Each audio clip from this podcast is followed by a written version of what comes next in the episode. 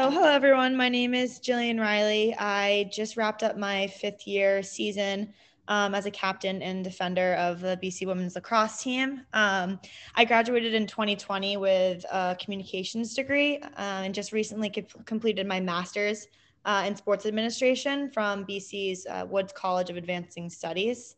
Uh, while at BC, I was uh, lucky enough to be a part of four national championship appearances, which was a really cool experience because I was able to play alongside the best of the best uh, under our head coach, Acacia Walker, and the rest of our rock star coaching staff for five years. Um, and then, you know, I was lucky enough to wrap up my career clinching um, the program's first ever national championship trophy. So, truly couldn't have asked for a better end to my career. Uh, and I'm excited to see where, where the program grows uh, from here. But yeah, I'm excited to be on the show. I'm excited to, you know, talk all things women's lacrosse and, um, yeah, just be more of a presence in the media. And, you know, hopefully we'll start to do some interviews and get some players on here. But uh, yeah, I'm excited to be a part of it.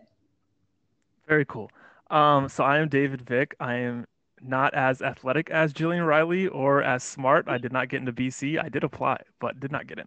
Um, so I just love women's lacrosse. I did play lacrosse in high school. Um, once again, not as good as Jillian Reilly, but um, I just love uh, women's lacrosse. It's my favorite sport. I fell in love with it watching um, Boston College play. The first ever women's lacrosse game I saw was when BC made it to the national championship against Maryland at um, Gillette Stadium. That was the first game I saw, and I was hooked on it ever since. And then, how could you not be a Boston College fan? They're just the best. Um, I did do some play-by-play commentating for Mercer's women's lacrosse team. Um, let's see. I was an intern with the Women's Professional Lacrosse League when that was still a thing. So basically, I'm just a journalist. That is my major. We'll be graduating in December, and I just want to help promote the sport. And as a feminist, I just want to help promote female athletes in general. So that's both of us. And this is um, the player and the journalist. She is the player. I'm the journalist. Um, so yeah, we're just gonna get this show going and learn as we go, and hopefully get a lot of people to listen to it. So we're gonna start off with a recap of last season. And I guess the first thing I'll start off with in terms of the recap, I think it's important to start at the beginning of the season um, with North Carolina. I mean, obviously, last season seemed to mostly be about the ACC. The Big Ten wasn't as good as it has been in years past. Maryland wasn't Maryland. Um, but UNC was ranked number one the entire season up until the last IWLCA rankings came out when Boston College took over the top spot after they won the national championship. Um, so I, I would just like to get your thoughts on um, North Carolina. Obviously, you played them. They were number one the whole season, like I said, and they were definitely the favorites. Um, and all the media attention was going to North Carolina. So what are what are your thoughts on North Carolina, and what were your thoughts like during the season, before you played them, during you when you played them, and after? Yeah, I mean, UNC has always been a, a, big rival for us. And, you know, I think they have a good team every year. They bring in top recruits every year. And I think they always have so many different threats and so much depth. And I think that's what makes them, you know, hard to beat. Um, but yeah, I mean, I think, you know, they have a lot of top players, Jamie Ortega, obviously, and, and Katie Hoeg uh, returning. So they had a good mix of uh, experience as well as you know newcomers. So um, coming in as num- ranked number one, I think they sort of had a target on their back. Uh, but I think they have an awesome coaching staff with uh, Jenny Levy, and you know they're a force to be reckoned with from day one. And you know when the preseason rankings came out. Uh, but I think, yeah, I think I think they they brought in a lot of talent, a lot of skill. So I think, you know, they set the bar high for the ACC, and you know, there's a there's a lot of competition, and everyone wanted to beat them just because they were number one. So I think heading into uh, this season, you know, we we were focused on ourselves, but I think that was sort of always a lingering thought in the back of our head was, you know, our first ACC game was was going to be against UNC. Um, so I think we took those those those film assignments really seriously leading up to that game because it, you know we knew it was going to take everything in us to beat them, um, just because they're such a powerhouse and you know there was a lot of talk in the media about them being the best UNC team to have even gone through UNC. So there's a lot of talk and you know a lot of hype around them. So I think it was it was a um, a big statement game for us when we stepped up to play them. Um, back in I think early March it was. You know, we it, like I said before, it's a big rivalry always, and I think we sort of learned our lesson. Um, you know, we lost. We they scored 21 goals against us in that first game, so they just showed up. They were the better team that day. I think we were, um, you know, experience wise, we we had a lot of um, underclassmen who we were still trying to get ready, you know, and prepare them to play uh, at the biggest stage in, in women's lacrosse. And so they definitely proved proved themselves that day, uh, UNC against us. But it was it was also a learning experience for for our team. And I think that was also sort of a statement game for us. We sort of, you know, we went home feeling super down. You know, anytime a team scores that many goals against you, you sort of have to step back and you have to reevaluate. Um, so that's exactly what we did. And you know, they they just had such a standout season. Obviously, they were undefeated um, all the way up until our Final Four game against them. But yeah, they were awesome, and I give them a lot of credit. I think, you know, they they worked really hard all season despite being number one. Sometimes that's a lot of pressure, but they proved themselves day in and day out. Um, and then you know they made it they made it to the Final Four stage, and they have for many years um, to come. So I think, yeah, I think UNC's definitely was a powerhouse all season. And, you know, just Final Four weekend came around. It's, it's not always the best team that wins. Our coaches always say it's, it's the team that, that shows up and plays the best. So that's sort of the mentality that we took um, heading into the season and heading into Final Four weekend. Awesome. Um, so obviously you kind of touched on it, and I'm sure every team is this way throughout the season, but each team is focused on themselves and they're not really focused on a whole lot of other teams. Obviously, when you play a game and you prep for them, you're focused on them. But it seemed like as the season went on, it was really a four team race kind of thing to see who was going to be the last one standing because North Carolina, they played Stony Brook um, at the start of the season, I think it was, and they, they blew them out in the second half. They played Florida, who was around, who was in the top 10 uh, most of the season. They handled them pretty easily, and it just seemed, at least from my point of view, that it was going to be North Carolina, and then the top four was basically North Carolina, Syracuse, Boston College, and Northwestern the rest of the season. Mm-hmm. Um, obviously, Boston College started the season ranked really low. Won't even get into that because that was a joke. but um, would you agree that it was really UNC, Syracuse, Boston College, Northwestern, and then everyone else, or would you do you think that there were other teams that had a shot? You know, honestly, I, I think that since the ACC was so strong this year, um, you know, we, we always said that on any given day, it could have been any ACC uh, team to win. You know, we had, we had close games with Louisville.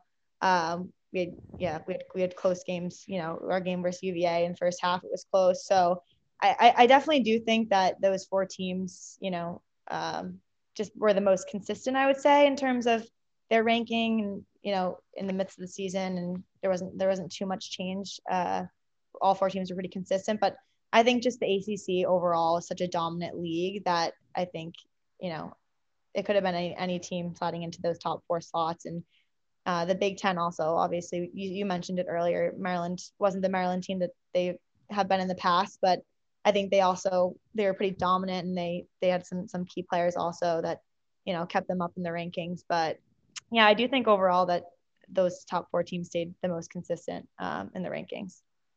All right. Um, as another question for you, based on obviously playing in the ACC, going into the season, I was expecting um, Notre Dame to be one of the best teams in the country, and they were. I mean, they were in the top ten the whole season, top, top five for a lot of the season.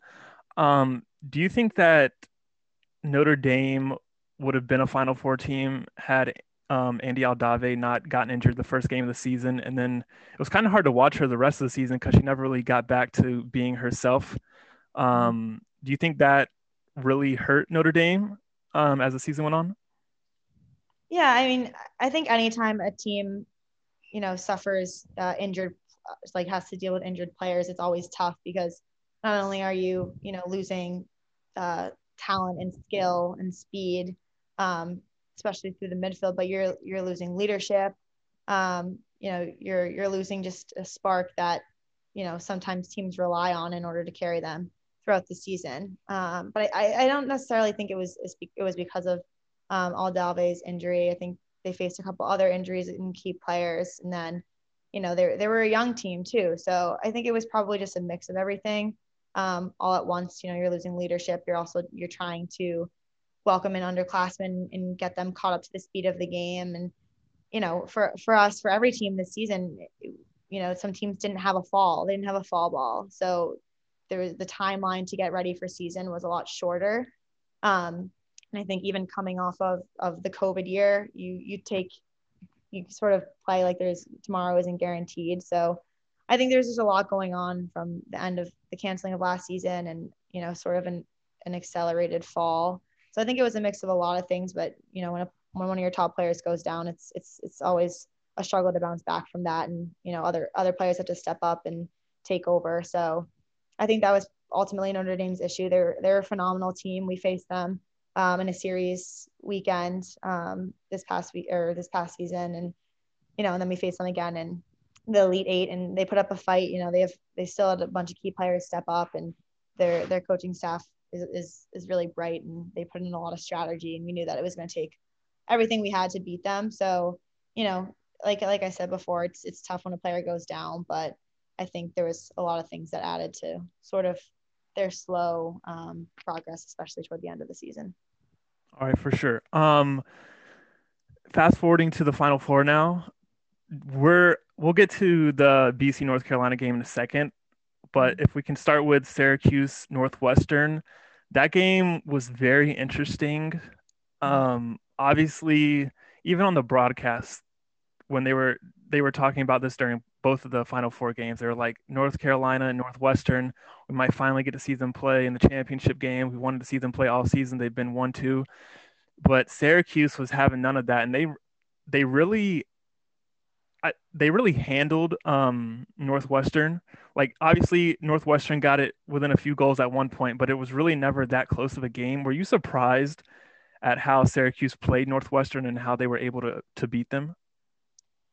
You know, I I wasn't. I wasn't. I think that just first from from the Northwestern perspective, I think coming into the Final Four, having uh, only played in conference games, I think there was a lot of talk about that. And you know, it, I'm not one to say that you know that was the reason they lost it. You know, it, it just it the competitive atmosphere of the Final Four and, and only playing um, teams within the Big Ten, you get to the biggest stage in women's lacrosse, and obviously teams are pulling out all the stops and everyone's playing with a little extra heart. Um, but you know, Syracuse is and, and was such a dominant te- team this season. We faced them in a tough series. Also, we won one and then we lost one, and then you know we fell short to them in the ACC uh, tournament semifinal. So I, I, wasn't really surprised. and I knew how strong they were, and um, they had they have a lot of depth despite losing Hawryschuk and um, Carney during the season. They had a bunch of people step up and they've always had so much depth uh, through the midfield. So, you know, I, I, I was shocked, but I also wasn't. Um, once a team like Syracuse scores a few goals and starts to spread the lead, I think it's it's near impossible to come back um, against a team like that. So I, I, was surprised, but I wasn't surprised also once they got ahead a, a few goals. I think Northwestern sort of just crumbled and they were able to run away with it. Mm-hmm. So you kind of just mentioned it when uh, with your last sentence there about how they crumbled. I don't know. Obviously, you're a player, so you could kind of speak to this more than I can. It it felt like I don't want to say the moment was too big for them, but just watching them, they had so many unforced turnovers and just bad passes. And obviously, Syracuse played a great game, not taking anything away from them. But Northwestern, they just had so many turnovers that you're like, you cannot have that turnover in this kind of game. Um, mm-hmm. Do you think? Do you think that the moment was too big for them, or they just weren't as good as everyone thought they were how do you uh, attribute their performance in that game? Yeah, so I think just just coming off of my experience playing in you know three national championships, I think being out on that field and and playing on the big stage, uh, nerves are most definitely a factor, and I think you know it, it just sort of showed in their play that the nerves might have been taking over um, a little bit too much and especially when you're trying to crawl back from such a large large um, lead, it's it's sort of hard to just mentally tackle that. You know, if you're if you don't have um, the pieces to the puzzle that you're missing you can't quite figure out the other team's game plan.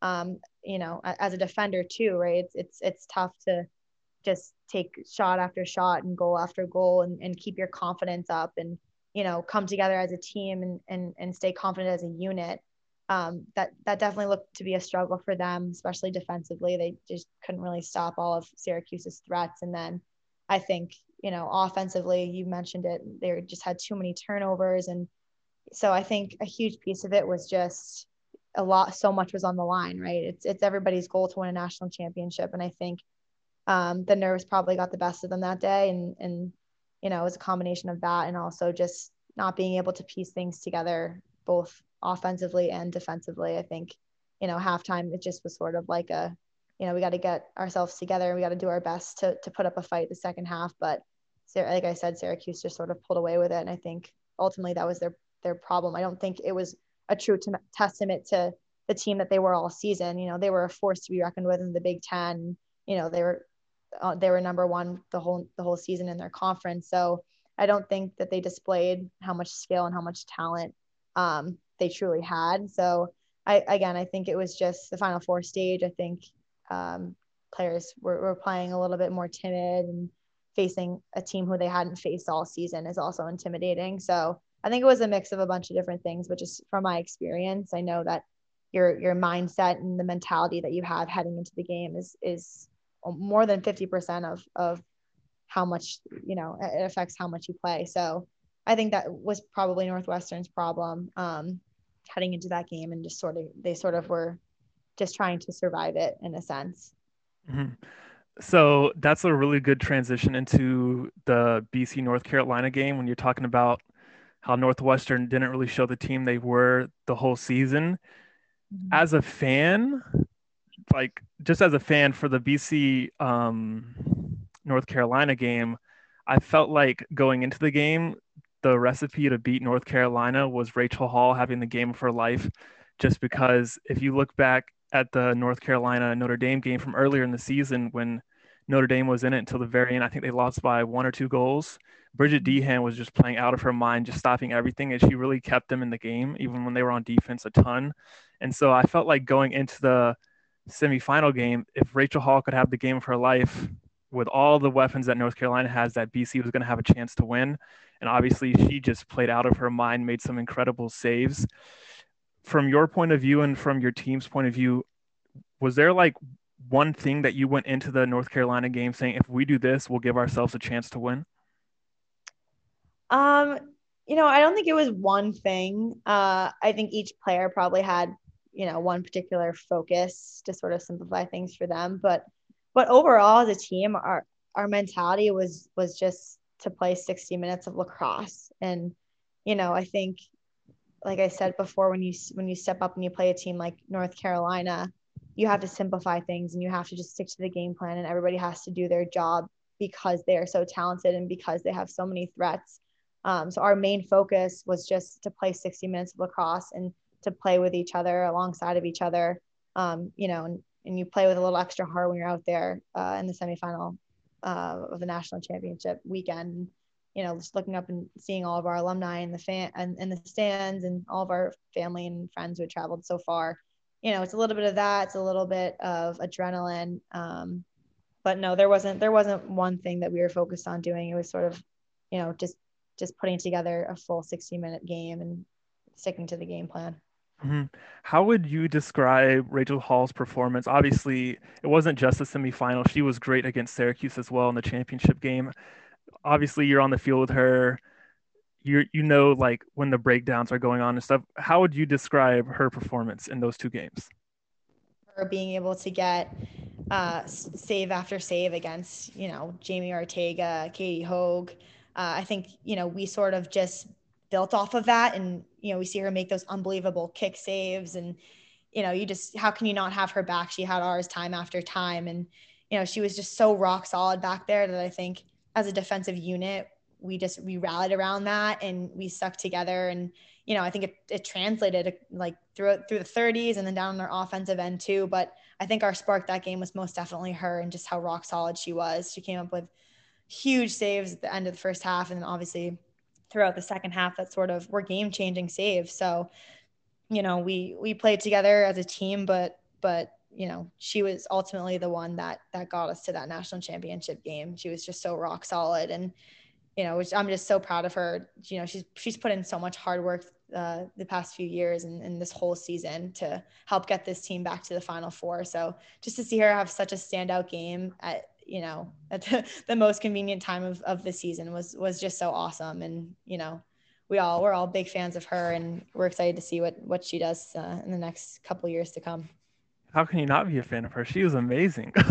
um, sticking with the defense, I was super impressed going back to the very beginning of the season with Hunter Roman.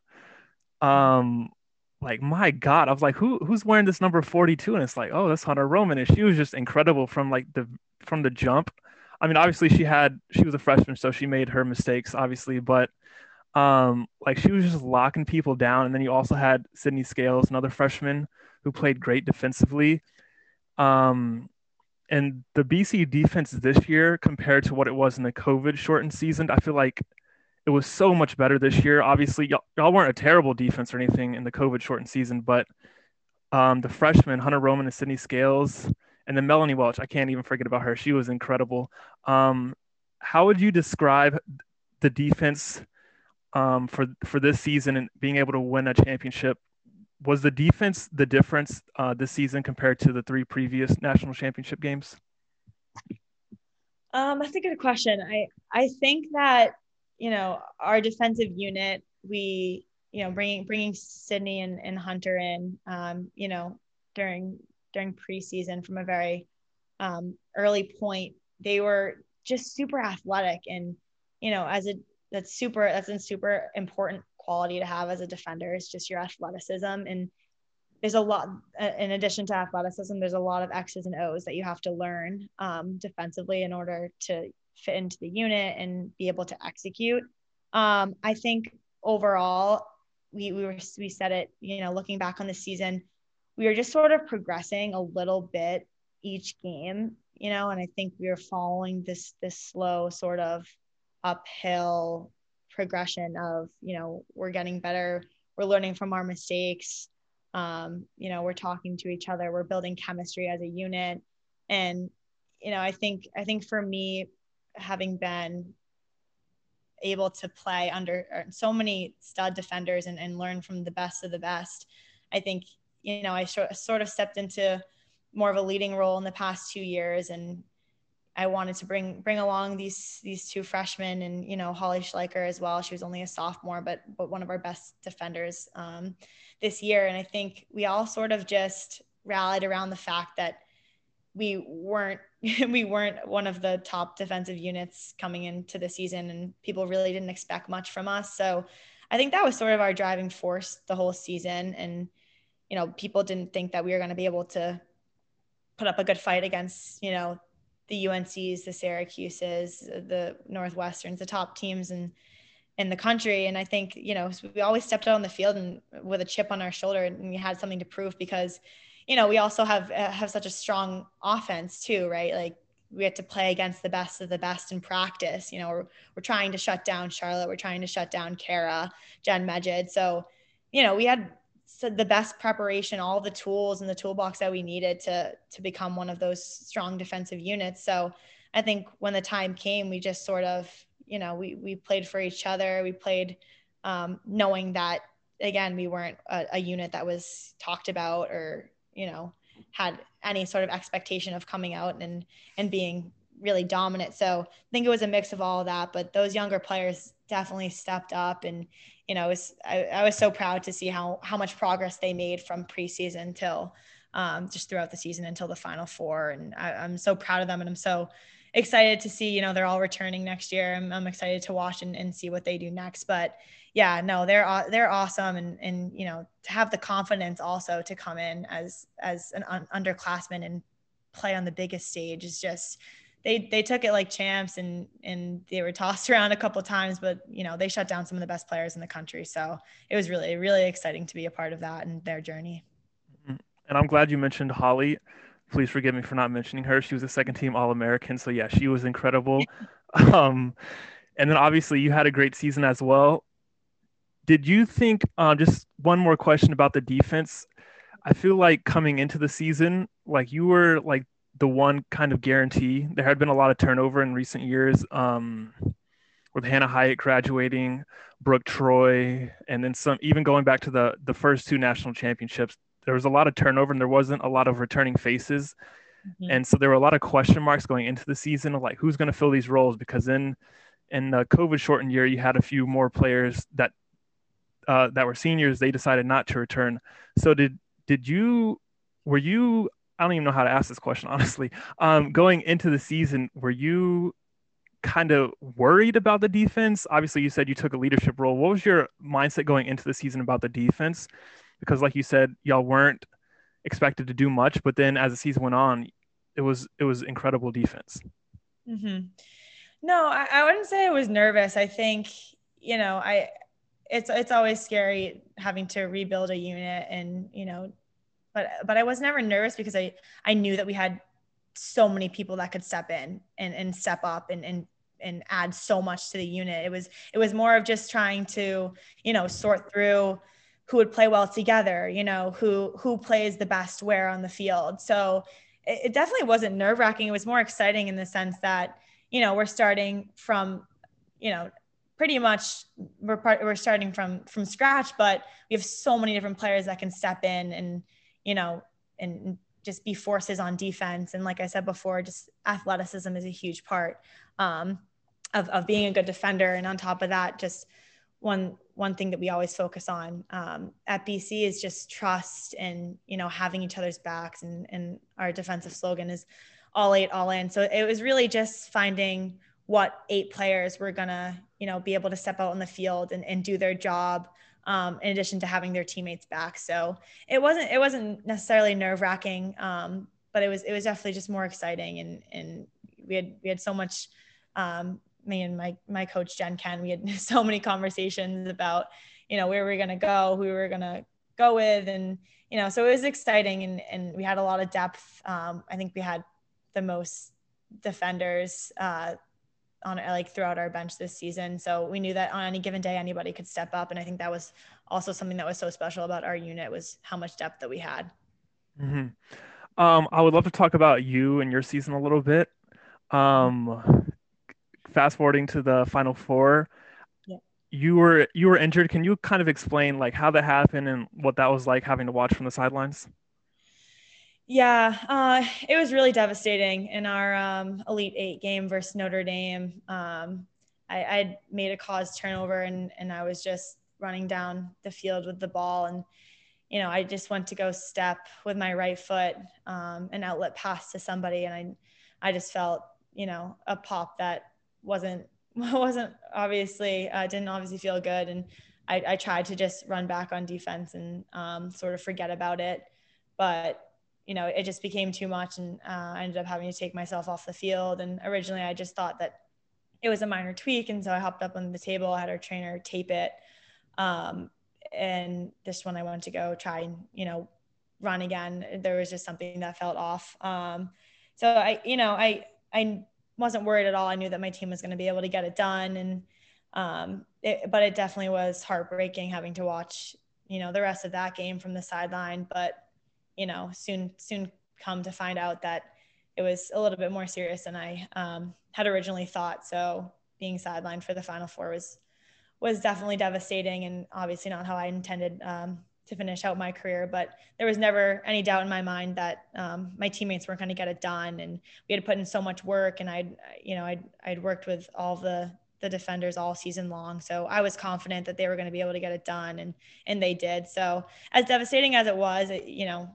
we reached our ultimate goal and and that that feeling you know is is just indescribable. And um, you know so it sort of outweighed the the pain from the injury um, being able to clinch that trophy. So as sad as it was it was also one of the happiest weekends of my life. So i don't really look back and i, I don't really dwell. I just sort of um, you know i celebrated with my teammates and obviously it's something i'm going to remember the rest of my life.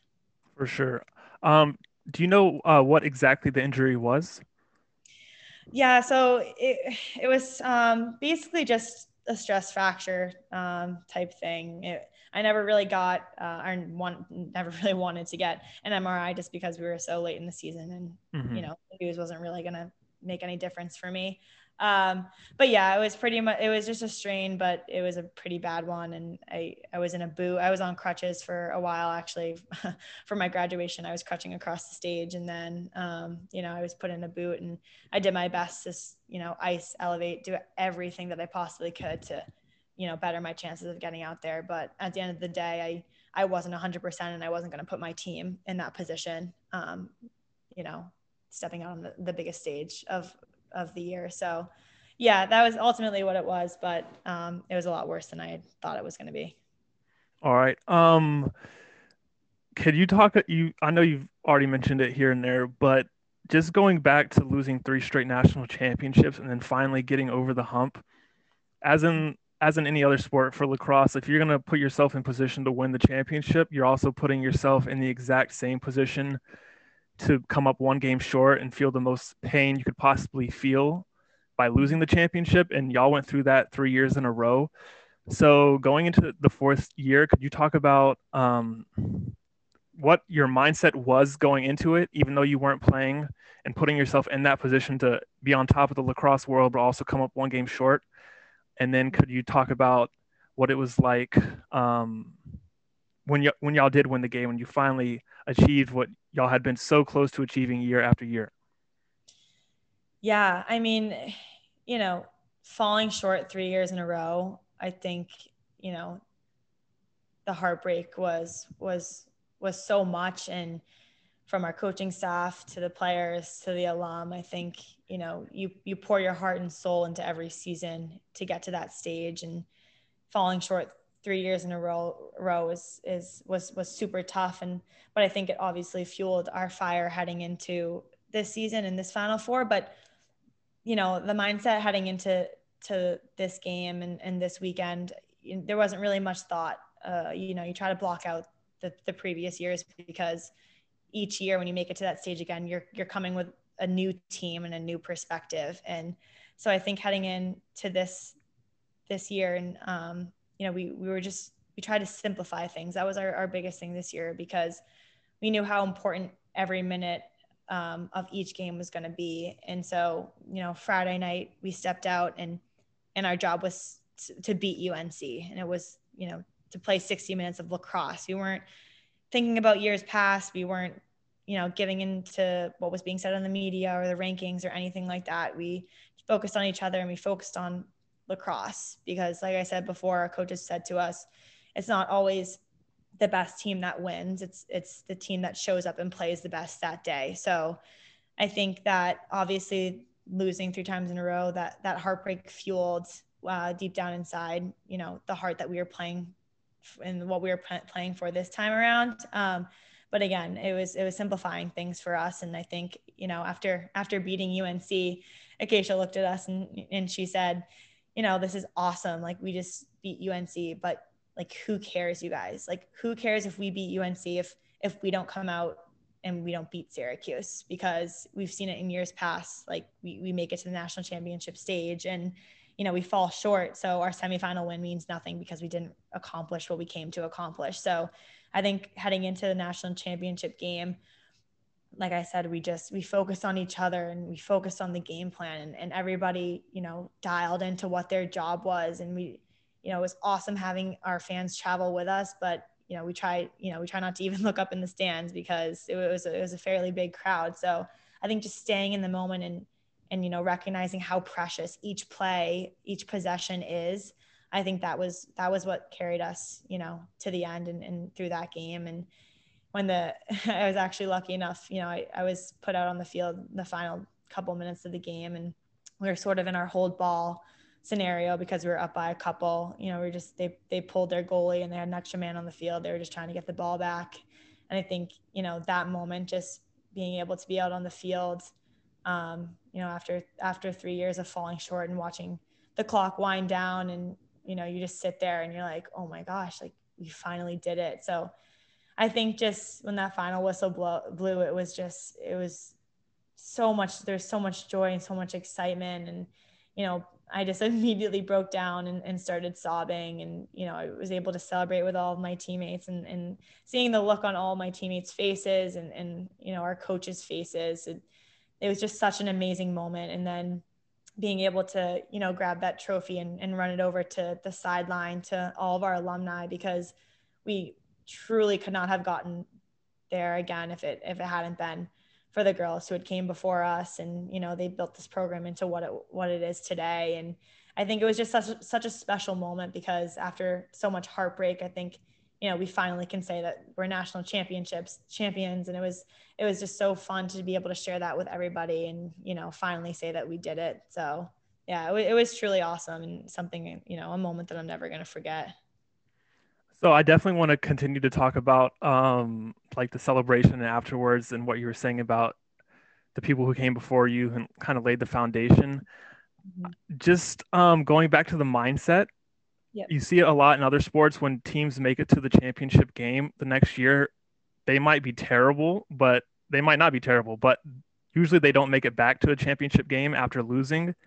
And I feel like so much good should be said about the program as a whole for year after year to be able to pick yourself back up and get to the national championship game. Even if you you hadn't made it to three straight national championships the team was great every single season. And that's i mean that's obviously the sign of a, a great program not just a great team.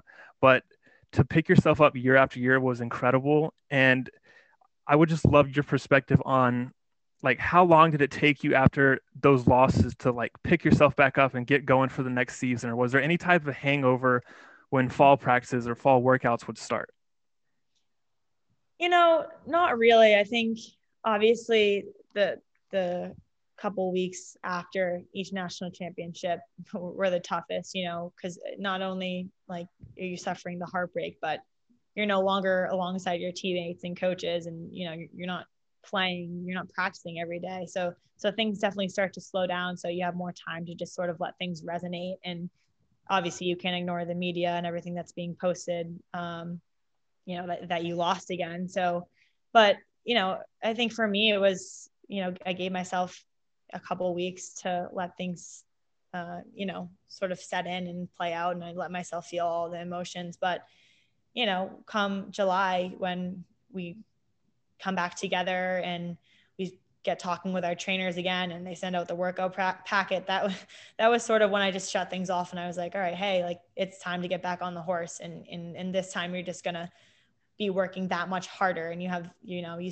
come into the fall and you have that much more of a chip on your shoulder um, playing. I, I don't think you know i don't think the losses lingered for for that long. I don't think they lingered heading into the fall. I think you know our, we just we have so much fun together as, as a team and i think when we came back finally came back all together in the fall, it was we just wanted to have fun and we just wanted to start, you know, building connections and and and strengthening our skills and having fun as a team. So as sad as as sad as each year was, I think come the fall we were just ready to turn the page and you know it's true testament to our coaching staff and Acacia and and how she's able to just rally us and, and motivate us to get back to work. And, you know, obviously her slogan is dream big and we're, we're all behind her in that. And, and she gets, you know all the fresh each new year when a new freshman class comes in she gets them on board. And i think that's what makes our program so special is just you know our perseverance and you know we, we play for each other. We play we have so much love for each other and on and off the field. And i think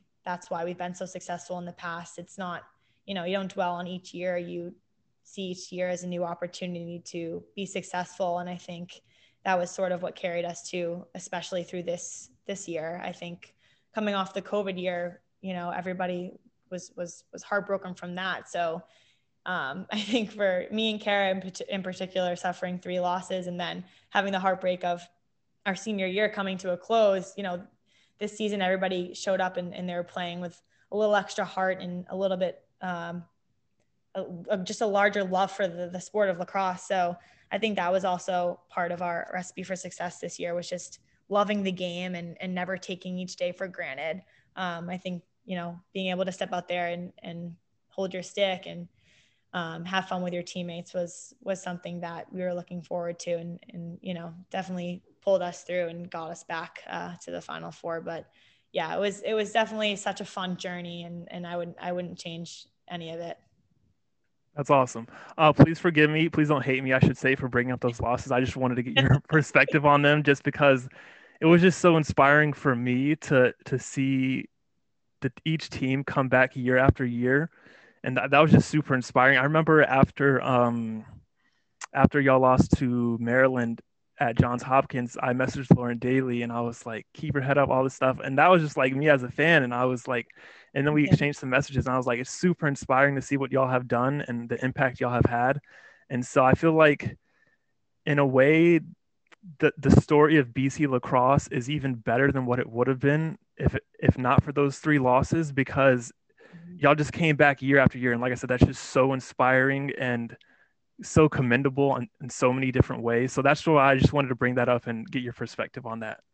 Yeah, no, no. I mean, as tough as it is to talk about those three losses, I think that you know they're a part of us and and they made us into the program that we are today. And I think you know everything happens for a reason, and you know the, the timing wasn't right those last three years, but um, you know they helped us learn learn and they helped us become a stronger team. And there were things that we hadn't prepared for in those three games that that we knew we had to prepare for this time around. So you know i think that each year we learned something different about our team and and about final four weekend as a whole. And i think our preparation our, our coaches oh my god they were just so dialed in and so tuned in and our practices, you know, even leading up to the uh, Elite Eight, um, you know, we were we were doing a bunch of different scenario work, and we were preparing for everything. We pulled we pulled out all the stops, and we just wanted to make sure that we were putting ourselves in the best position possible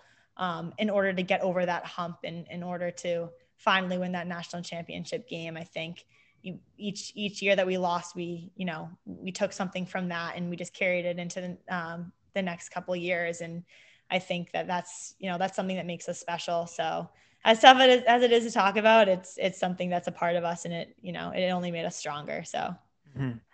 So now for like the more you know the happy stuff. Um, going uh going forward so you, you win the national championship game and then after after the game there's so much emotion um and obviously i think what jumped out to a lot of people watching was kara urbank you know, watching her for four years, she's like the tough person. I always tell people, you don't want to mess with Kara Urbank now because she's gonna get you. So, um, and then after the game, just to like see her, she she just she just broke down, and to see someone like that who's just like a, a tough person, at least on the field, that's the like the persona, and then to see her like show all that emotion after the game, that was just I don't want to say surreal, but it was just crazy to see, and it and it showed everyone how like how much it meant to finally win the big game. Um, could you talk about like what it was like, not just seeing her, but what it was like feeling all the emotion you felt and like seeing everyone else feel that emotion because you can finally kind of let your guard down in a way because you finally won the game. Mm-hmm. No, most definitely. I mean, Kara has, you know, she has worked so hard ever since she stepped foot on campus her freshman year. She she's a hard worker. She's determined. You know, she's battled a, couple injuries throughout her career. Um, but she, yeah, she's tough, man, and she has been a leader for this team also uh, for so many years. So, I think, I think for her and I in particular, you know, we had to watch um, each senior class you know walk, walk away from from their careers falling short of their goal. And i think each year that that happened was devastating. And and you know we sort of stepped into this final four weekend and we didn't want that to be us. So um because we knew how hard it was for them to have to handle that sort of end to their career after working so hard for four years. Um so i think you know the, the moment that we had realized we wanted it was just it was so surreal. And yeah you you just there's there's nothing else you can do but just just cry tears of joy because it's just the hard work that you pour in for for so long and all the sacrifices that you make um, in order to come back is is just sort of what makes you know what makes this game so special so i think that you know we we looked at each other and we just sort of we were crying tears of joy but it was just sort of you know it was so overwhelming and we did it. We could just look at each other and say that we did it after after four years. So and we, we did it for everybody else too you know all those seniors that weren't able to get it done and had to walk away you know trophyless i think that was so hard for us because they were they were our leaders and, and we looked up to them so much. So i think finally you know this was our last year and and you know we knew that that we didn't have we weren't going to have a second chance after this. So i think that's what made it extra special and just sort of cued the waterworks for the both of us. Mm-hmm. hey the waterworks create good tv so it's all good. Um is that is that moment is that something that's more important than winning the national championship game? And almost just because like it's it's it's such a pure moment. And like i don't i don't i don't know how to describe it other than it's such a pure moment. And you can't, you really can't. Right. You can't even put it into words really. But but pure is a good way to describe it.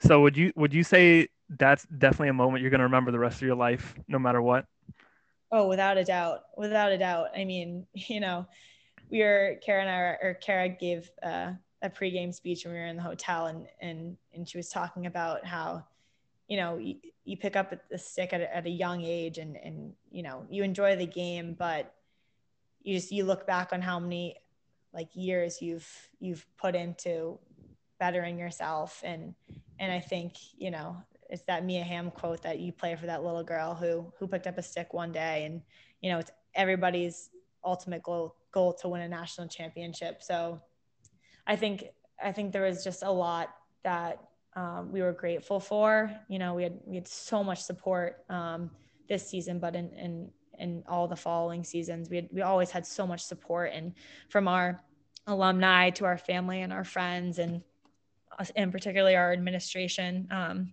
throughout the COVID year because there was so much stop and go and there were so many battles that we had to, you know, sort of fight through as a team. So I think that that also um, sort of added to what made that moment so special was was just how challenging the, the, the season was with with COVID and and being COVID tested and you know having to make a lot of sacrifices in order to keep the team and our coaches safe. Um, I think you know as as captains, it's it's hard to to sort of keep everybody going, um, you know, during COVID and, and motivated. And um, so I think, I think just, yeah, it just made that moment extra special knowing how much we had battled through um, together as a team on, on and off the field this past year. So to finally say that we're national championships, national champions, excuse me, um, after such a hard year also made that moment so special. For sure. Um, how, I don't know, um, I don't know how meaningful the interview was to the to the players, but did did you see um, your coach's interview after the game when she's talking and she's like everyone a part of this program won a national championship today. And if you and like i'm not sure how long it took you to see that but what are your thoughts on that interview and specifically that one quote? Because i feel like it could not be any more true. Mm-hmm. no yeah i saw i saw that interview. Um I, I most definitely cried watching it. Um Acacia's just so good with her words but yeah, no, she's so right. I think that, you know, our team won a national championship, but, you know, so did everybody who's been along our journey with us from the people from our alumni again to our parents and our administration. Everybody was a national champion that day because we, we would not have gone to that stage if it weren't for everybody who came before us. Um, so I think she's she's most definitely right. And and you know, we were so excited to run the trophy over and share it with everybody. And you know, we didn't even want to hold on to it. We, we wanted to, I remember I was holding the trophy and, and I just held it up above my head in front of all the stand, uh, all the fans and, um, and our alumni. And I think I passed it off to like Covie Stanwick, who I never even played with, but mm-hmm. you know, she was such a stud when she was here, um, playing for BC. She was, you know, one of the top attackers um, that to ever come through the program. So, I mean, there's so many people um, that that you know we wanted to give the trophy to, but yeah, I think you know everybody everybody who has come through this program and has supported us was a national champion also. Yeah that was that was definitely a cool a super cool um, scene afterwards. And even like just getting on instagram during the game and seeing all the alums posting on their stories that they're at the game and stuff it's like just super cool you know? Um and then what was it? It was um Oh my gosh. Okay, I completely just lost my train of thought. That's a little awkward. um, um, awesome. That was so cool. Yeah, it was. It was just a super cool scene. Um, and then could you talk about what it was like afterwards? I think y'all went to a restaurant and obviously it was just looked like a crazy time. So yeah, it was. It was crazy. Um, but yeah, no, we we just you know we we went out after, but we we finally got to see our parents and, and see our friends and everybody who made the trip down to Towson. You know, because throughout the season we weren't we weren't able to, you know, celebrate with our our families after wins and you know go see our friends and you know celebrate with them. Um, yeah, so we we just sort of all met up after and and again sort of just let let it all sink in and, and celebrate with each other and you know just like there was so there was so much like i guess there's just so many different challenges throughout the year. Um, so just to sort of let loose and be with our friends and family with the trophy and and celebrate you know the success um, was was just so awesome. And you know i'm moments i'm never gonna never gonna forget. Wish i could relive. I'm sure you have some good uh, images and videos from that from that celebration. yeah, too many. um, also, I just want to say that I think it's super cool about the neon yellow shirts. I feel like that really separates the BC fans, and it obviously makes them very noticeable for one. but I feel like that's just a super a super cool thing. I'm not sure when that got started exactly, but just as a fan, that's just it's just super cool to see that every year. Yeah, that, I mean, that's all Acacia. That's all Acacia's doing. I mean, it just is just sort of the staple that she started, and and and you know, I also love it. I think it, it you know it makes it makes our our fan section pop, and you know, it's just everybody's you know rocking the neon shirts nowadays, and it just sort of, you know, we we love our maroon and gold. We love our uniforms. Um, you know, we would never want to change that, but I think it's it's just something special to to BC lacrosse and you know our fan base to to be sporting the neon at all of our games. I think it's it's something that's really special. Absolutely. I still have yet to get my hands on one of those shirts, but the day I do is going to be a very exciting day. I got you. I'll hook you up with one. Oh, appreciate it. um, so, do you have any uh, final thoughts you want to share about winning the national championship um, before we go to the biggest surprise of the season? yeah, sure. I mean, I think it, it's just you know it was a long time coming. It was it was a really fun journey. Um, I think it's a really cool story, and and I hope that it inspires you know young athletes to to chase their dreams and and to never give up because you know it doesn't it doesn't necessarily matter how many times you fall down. It, it matters how many times you get back up, and I think that's sort of something that that our team proved to be true. So I think it's just awesome, and and I hope that you know people continue to follow along uh, with our team and, and our team's journey because you know, it was a long time coming, but I, I also think that we're just getting started as a program. So I'm also excited to, you know, just uh, join the alumni network and, and cheer from the sideline. But um, definitely, I wouldn't change anything about my experience. And um, it, it was truly awesome to say that, you know, I played for BC lacrosse and it's just, it's such a, such an awesome program to be a part of. Very cool. Very cool.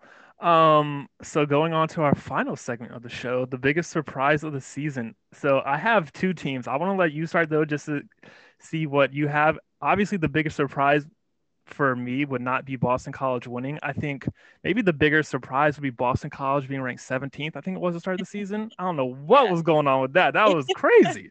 But yeah. um and I also sticking with that for one second, I saw that um it might have been the the same day y'all won the national championship, but Rachel Hall posted a screenshot of those rankings on her Instagram story with like haha, and I was like, that is that is just gold right there. yeah.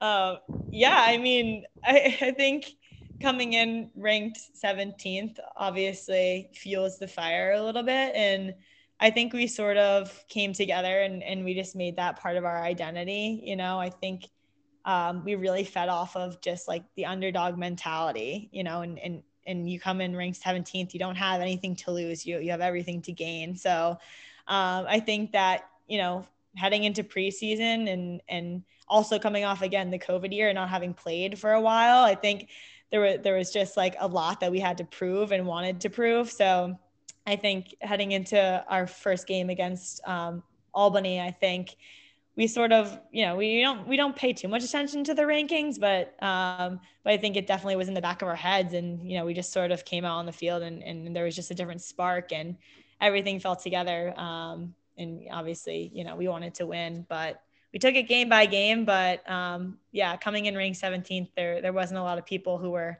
who were thinking we were going to make it back to the final four. So uh, it definitely was, um, you know, it, it fueled us and motivated us to just get better each day. Yeah, and going into that first game of the season, y'all put everyone on notice, all those crazy voters, talking to all the D1 coaches out there. Um, so, anyways, what is your biggest surprise, or what was your biggest surprise of the 2021 season?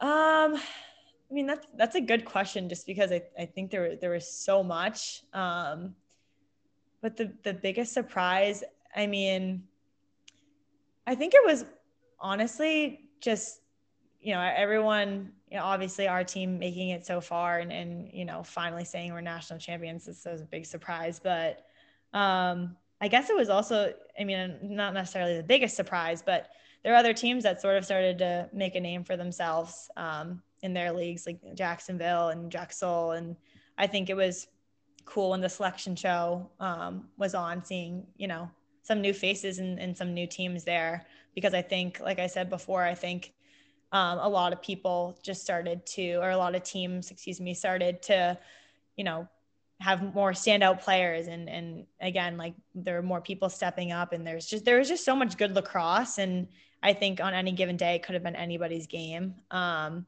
you know, I think, I guess, in terms of the biggest surprise, everybody sort of just thought that UNC was going to win. And, you know, they're being called America's team. And they had just had so many different weapons, obviously, with like Kerrigan Miller transferring um, and Taylor Moreno and Jamie Ortega being Tewaaraton finalists. They, they had, I mean, they had it all. So I guess, you know, obviously our team winning, but I think the next biggest surprise was, was just them not winning, you know, because I think there was just so much talk for so long that, that they were going to do it. And, you know, most people just like sort of, you know, put money on them to win it all. Um, so I think, I think that was probably just the next biggest surprise was them, was them just falling short. But yeah, I have, I mean, I'm not biased or anything at all, but I think, I think of I course, just have to be, along, be alongside you with just, just, uh, you know, our team being able to get it done.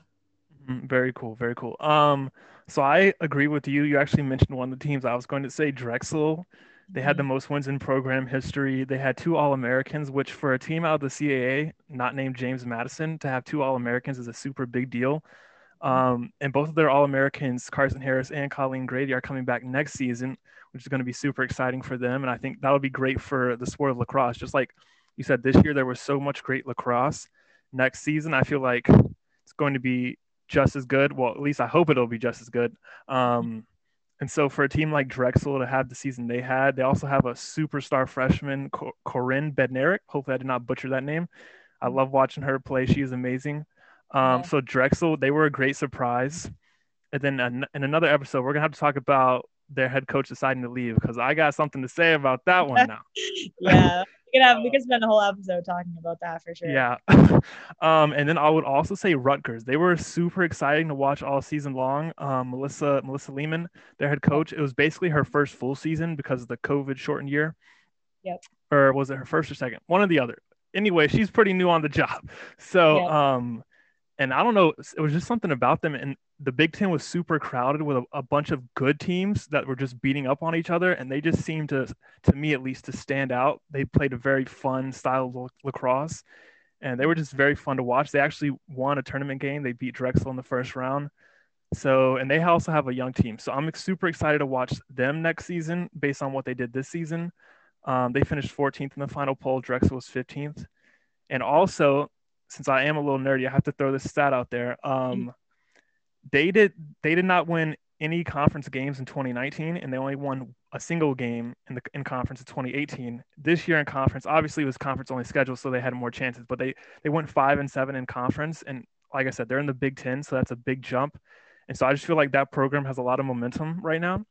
It's going to be tough to continue it, obviously, because you have Michigan. Um, Johns Hopkins is coming off a really good year.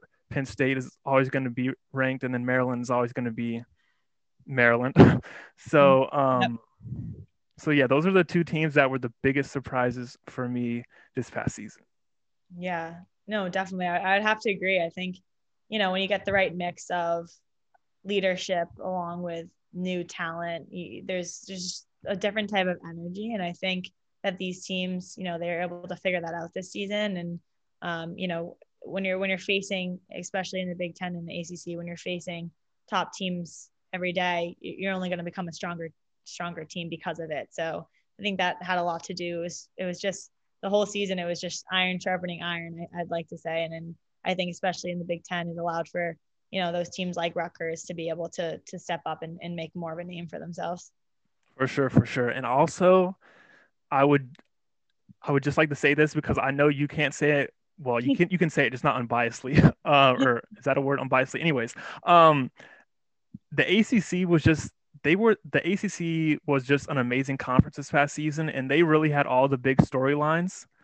Um, and honestly, I think going into next season, it's going to be a lot of the same because you have Charlotte North coming back.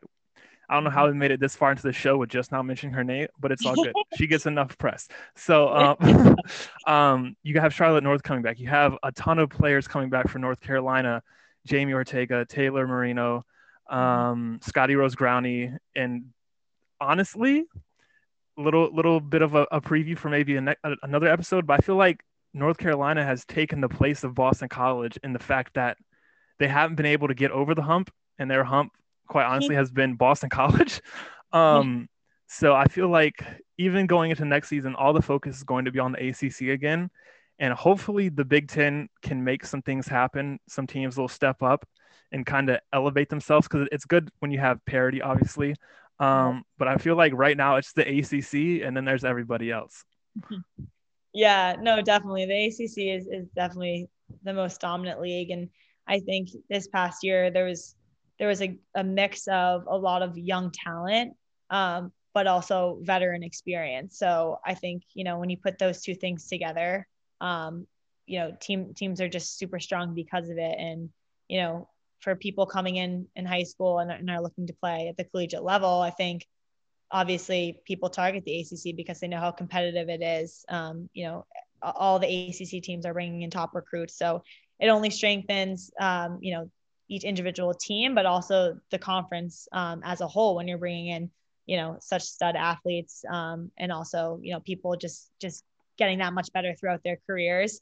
Uh, I think that's what's you know that's what's just so special with the ACC, and and there's so many um, players who get honorable mentions and you know all Americans and who are, you know, going out for uh, trying out for the USA team. I think the ACC is just so stacked and, and it, it's only going to continue to um, get stronger because of, of the people that are, that are looking to play, you know, the best of the best are looking to play in the ACC. Um, and we see, we saw this past season that, that three out of the four final four teams were, were ACC. So, which, which isn't necessarily always the case. So I, you know, I, I think the Big Ten again, they were playing only in conference games, so it was a little bit different this year.